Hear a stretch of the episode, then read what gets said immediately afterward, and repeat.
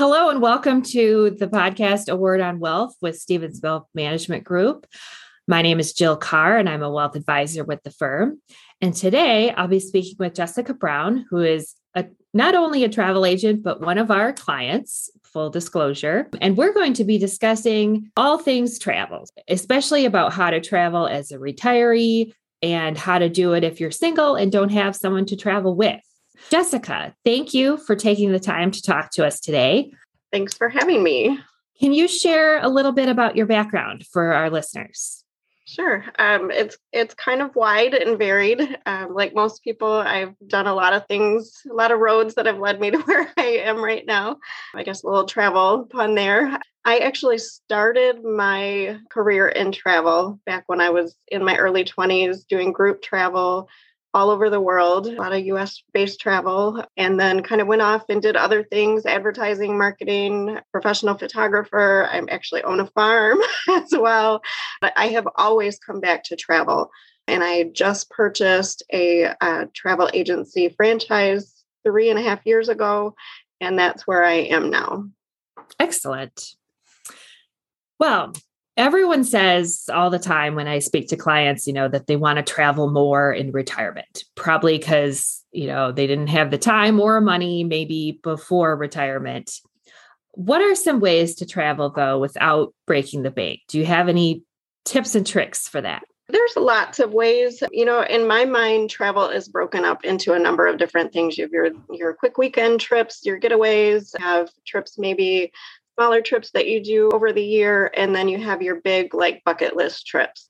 In my mind, those bucket list trips are ones that you plan for and you want to do big and you want to do well because you're probably not going back to them again, those types of things. But the ones where you go maybe throughout the year once or twice and and are not quite as big bucket list items those are the ones where you could probably save a little bit of money.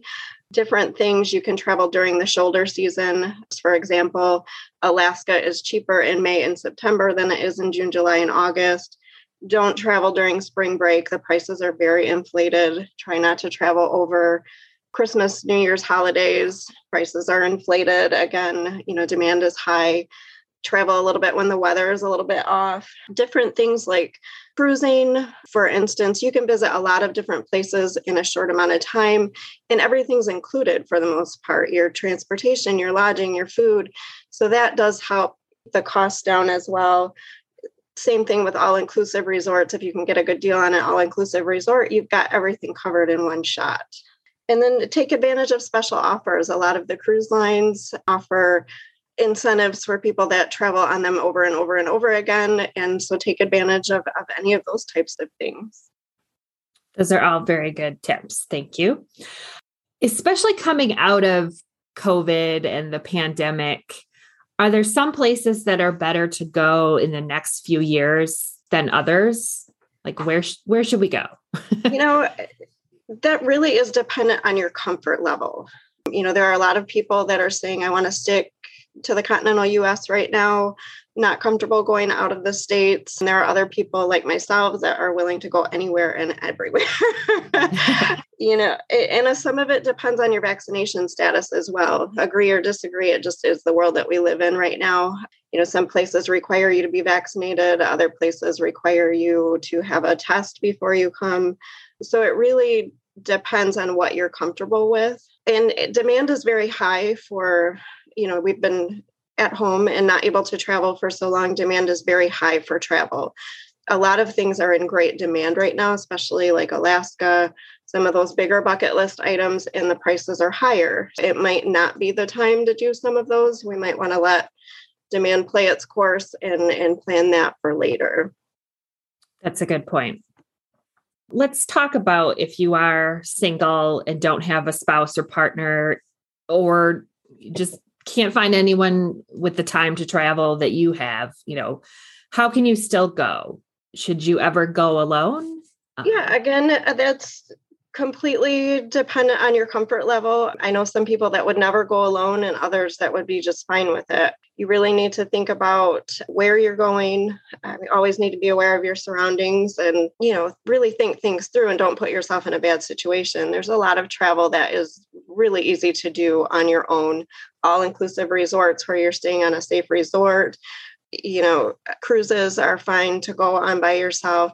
My other suggestion would be to look at other options, maybe go with a group. For example, I have a group that of 36 people that are going to Greece on a cruise in October if you can find an existing group, whether it's through a senior center or some of the neighborhoods have a travel group or different different things like that. If you can find groups of people that are going where you want to go then you can join them still have your your own space in your own room or your own cabin but be a little bit more secure in the fact that you're with other people and you have those people.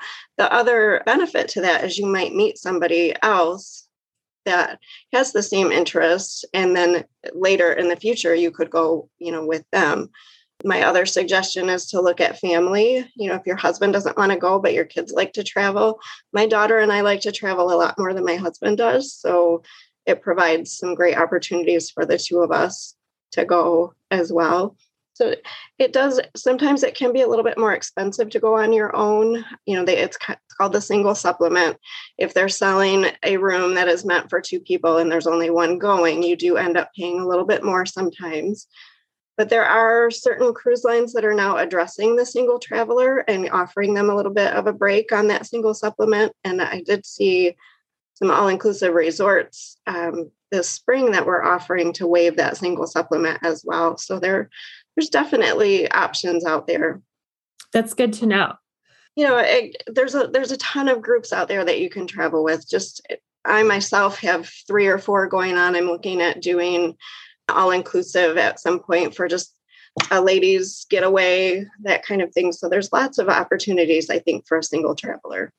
Okay, that's great. Yeah, you might find, like you mentioned, your your next great travel buddy from one yeah, of these groups. Sure is booking a formal tour a good idea? You know, as opposed to exploring a place on your own, actually booking a, a tour with a guide and a group or whatever? Again, it kind of, I keep saying it, it depends on your comfort level. Some people, it's really intimidating to go to a foreign country and try to figure everything out on their own, whether it be getting from point A to point B or finding out where to eat or that kind of thing. And other people just thrive on that kind of challenge. So it really depends on your personality.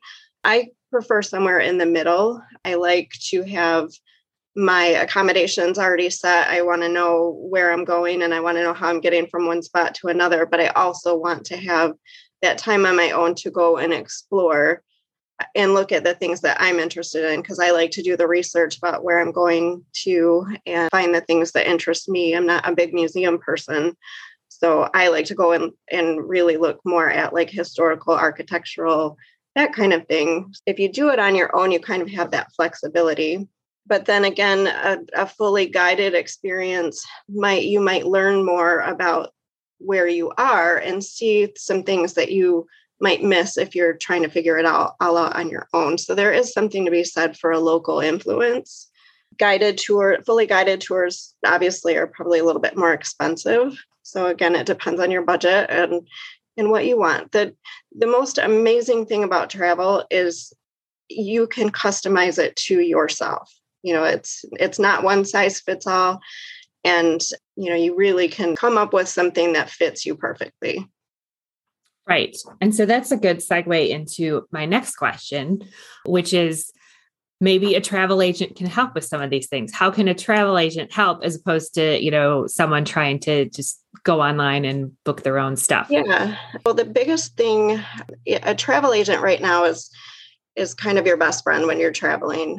There's so many different ways that we can help. You start thinking about a destination and you start going online and doing some research it can be three and four hours later and you're looking up going wow i really don't haven't decided anything more about what i want to do than when i started because it's such a rabbit hole. There's so much information. A travel agent is really going to help you. The first thing we do is what we call qualify our clients. So when you call me and say i want to go somewhere warm that's a lot of times how a conversation starts. So i'm going to pick your brain and i'm going to talk to you about your budget and who's going and what you like to do and the types of experiences that you like to have and the level of service that you're looking for and those types of what you've done in the past, those types of things. And that's going to help me narrow down some suggestions for you. But our expertise is just, you know, we we do this all day, every day. It's, you know, it's like you. When I have financial, I need financial advice, I call you. right. I, you know, it's just when you have when you need travel advice, you call a travel advisor. We're going to help. We have tons and tons of resources you know that we can help you narrow down your thoughts. We can save you time. A lot of times we can save you money. We can think about things that you're not aware of in destinations or getting there. Um, there's ever changing restrictions right now. You know every country is either decreasing or increasing their covid restrictions and it changes all the time.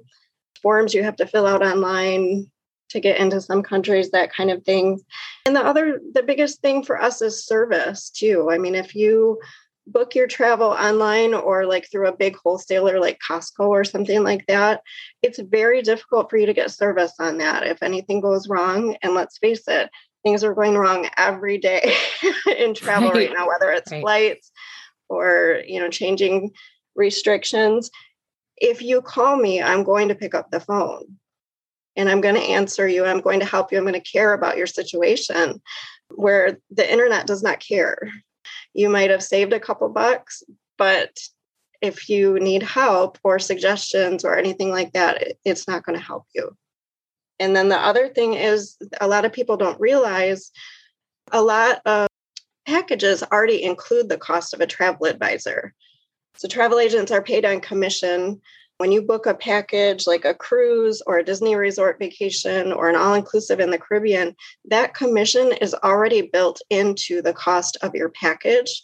So, why in the world would you pay for it and not use that resource? That doesn't make sense to me.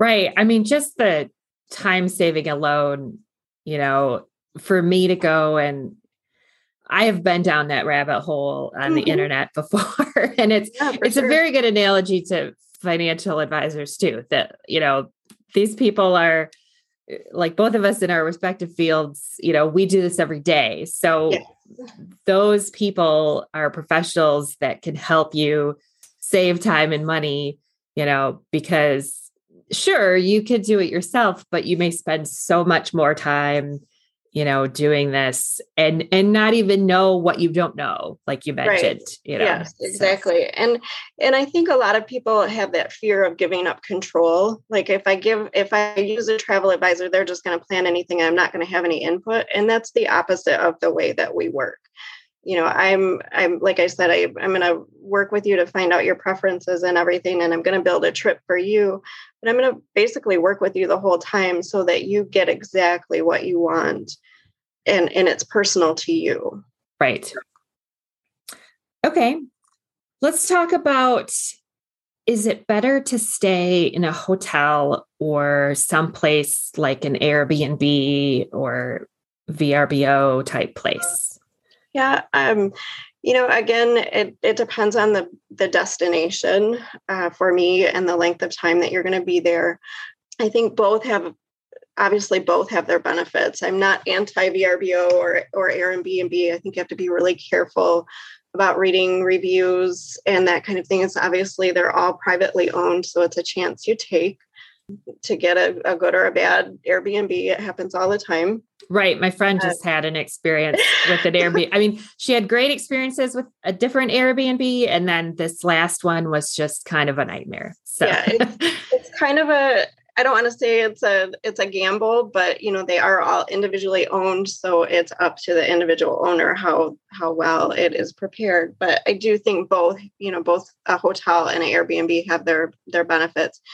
For me, again, it depends on destination. So if I'm going to the Caribbean I'm going to stay at an all inclusive. I'm going to have a waiter that brings me tacos and fruity drinks. And there's my favorite is Live Aqua in Cancun. And you know, I know them by name and they they bring you fruity drinks and tacos and nachos. And and there's also a lovely couple of lovely ladies that come around and give you foot massage. nice. um, so I am not going to stay at an Airbnb in, in the Caribbean. If I'm going to Arizona for a week to hike, yeah, I'm probably going to do an Airbnb. Um, or even in Europe, you know, if I'm going to stay in one place for an extended amount of time, it might be a good idea. D- definitely as a savings. Um, you kind of have your hub where you can just drop everything and, and go from there. But again, it just depends on on what I want. There are times when I'm on vacation that I certainly don't want to have to go to the grocery store and I don't want to have to cook and I don't want to have to clean up the Airbnb. I, I just want to stay in a hotel and have somebody else worry about all of that. So it, it really depends on the experience that you're looking for and where you are. I don't think it makes a whole lot of sense for one night or two nights to have an Airbnb in my mind, um, but maybe for like a week or so. Okay, those are all good things to consider that had I not talked to you, probably wouldn't have thought about. now I wanted to ask about TSA pre-check versus clear. For those of our listeners who may not be familiar, TSA pre-check, the Transportation Security Administration has a thing where you can sign up ahead of time and basically get pre-checked ahead of time and then when you're at the airport you can go in a different security line where usually it's faster and you don't have to take off your shoes and belts, which is huge for me because I'm a big germaphobe. But you do have to pay a fee. It's, you know, something like 80 bucks for five years or something. And then I think clear is even more. Yes. And I see, you know, people using that. I'm not as familiar with clear, but I know there's like a retinal scan or something yeah. with that. Um, yeah, you've pretty much ex- explained TSA. Um, it's like 75 bucks for five years and yes you skip basically skip the check skip the longest line clear is 180 bucks for one year quite a bit more you use a biometric scanner when you get to the airport to identify yourself instead of handing your passport and you know pulling your mask down for the TSA agent that kind of thing but then the thing is if you don't also have the pre-check you do have to still go through the regular security line so you really, if you want to optimize your situation, use both. I guess in my mind, I would probably say that a pre-check, excuse me, is a little bit more important. Although clear does work at some stadiums around the country as well, where you can upload your vaccination status and that kind of thing and get into some venues that way by avoiding the line. But then there is a third option as well, and that's global entry. So, global entry is $100, and that includes the TSA pre check. And that also uses the biometric data on your way back into the US. So it makes the, the process of getting back into the United States and going through customs a little bit faster. That one is a little bit more of a process to get. There's a little bit more of a background check and that kind of thing. But those are three options. I'd say at the very least, the pre check is a great option at the $75 for five years. And how do you how do you start the process for any of those? So there are forms online. You just Google any of those and go to the TSA websites. There, all that information is on there. The links to the forms and and the instructions on how to take care of that. There's usually like a five minute form that you fill out online, and then you have to set up appointments for the screening. Okay, great. What if you are not that active or have certain health conditions? Can you still travel? Absolutely. There is, again, something for everyone. Even if you have accommodations that need to be met, it just takes a little bit more thought in pre planning to make sure that those accommodations can be made. A lot of the cruise lines, even the European river cruise lines, are doing a lot more to make sure that they are all accessible. They are not all accessible at this point, but there definitely are some that are. You can rent equipment like scooters and wheelchairs to be delivered in destination a lot of times. You can notify the airlines if you need help through the airports. I just had to do that with my daughter in December. She had a knee injury and I needed we had pretty quick connections and I was sure that she was not going to be able to make it from gate to gate. So we you know, I requested a wheelchair when I checked in, and they were awesome. You know, they picked us up right outside the gate gangway and whisked us away to our next gate and it was fantastic. There are a number of medical travel companies that can help you with getting oxygen to where you need to be, medical beds, all kinds of different type of needs that need to be met. So it just takes a little bit more more pre-planning, I guess, but definitely it is an option. Biggest thing too with with anybody that has health conditions and really even if you don't I really highly recommend travel protection for all. It does not make sense to make a huge investment on a trip and not protect your investment with travel protection.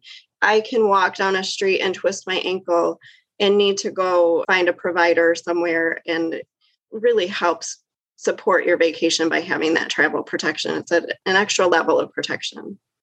Okay, that's a good point. One last question. This podcast is, you know, earmarked for retiree travel. So people who are probably in their 50s, 60s or so.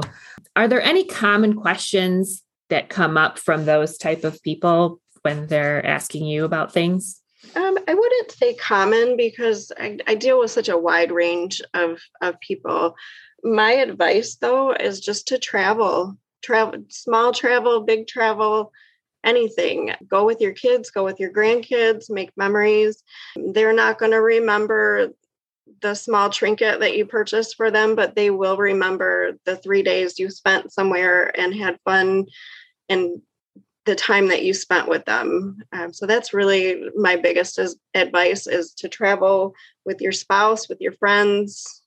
It's just such a great opportunity to make memories and learn about the world and other people. And it's just a great, great time. Okay, that sounds awesome. You've certainly made me want to travel some more. Can't wait to book my next trip. So, thank you so much for your time. Um, and that's a wrap. Thank you. For more information, visit our website, stephenswmg.com.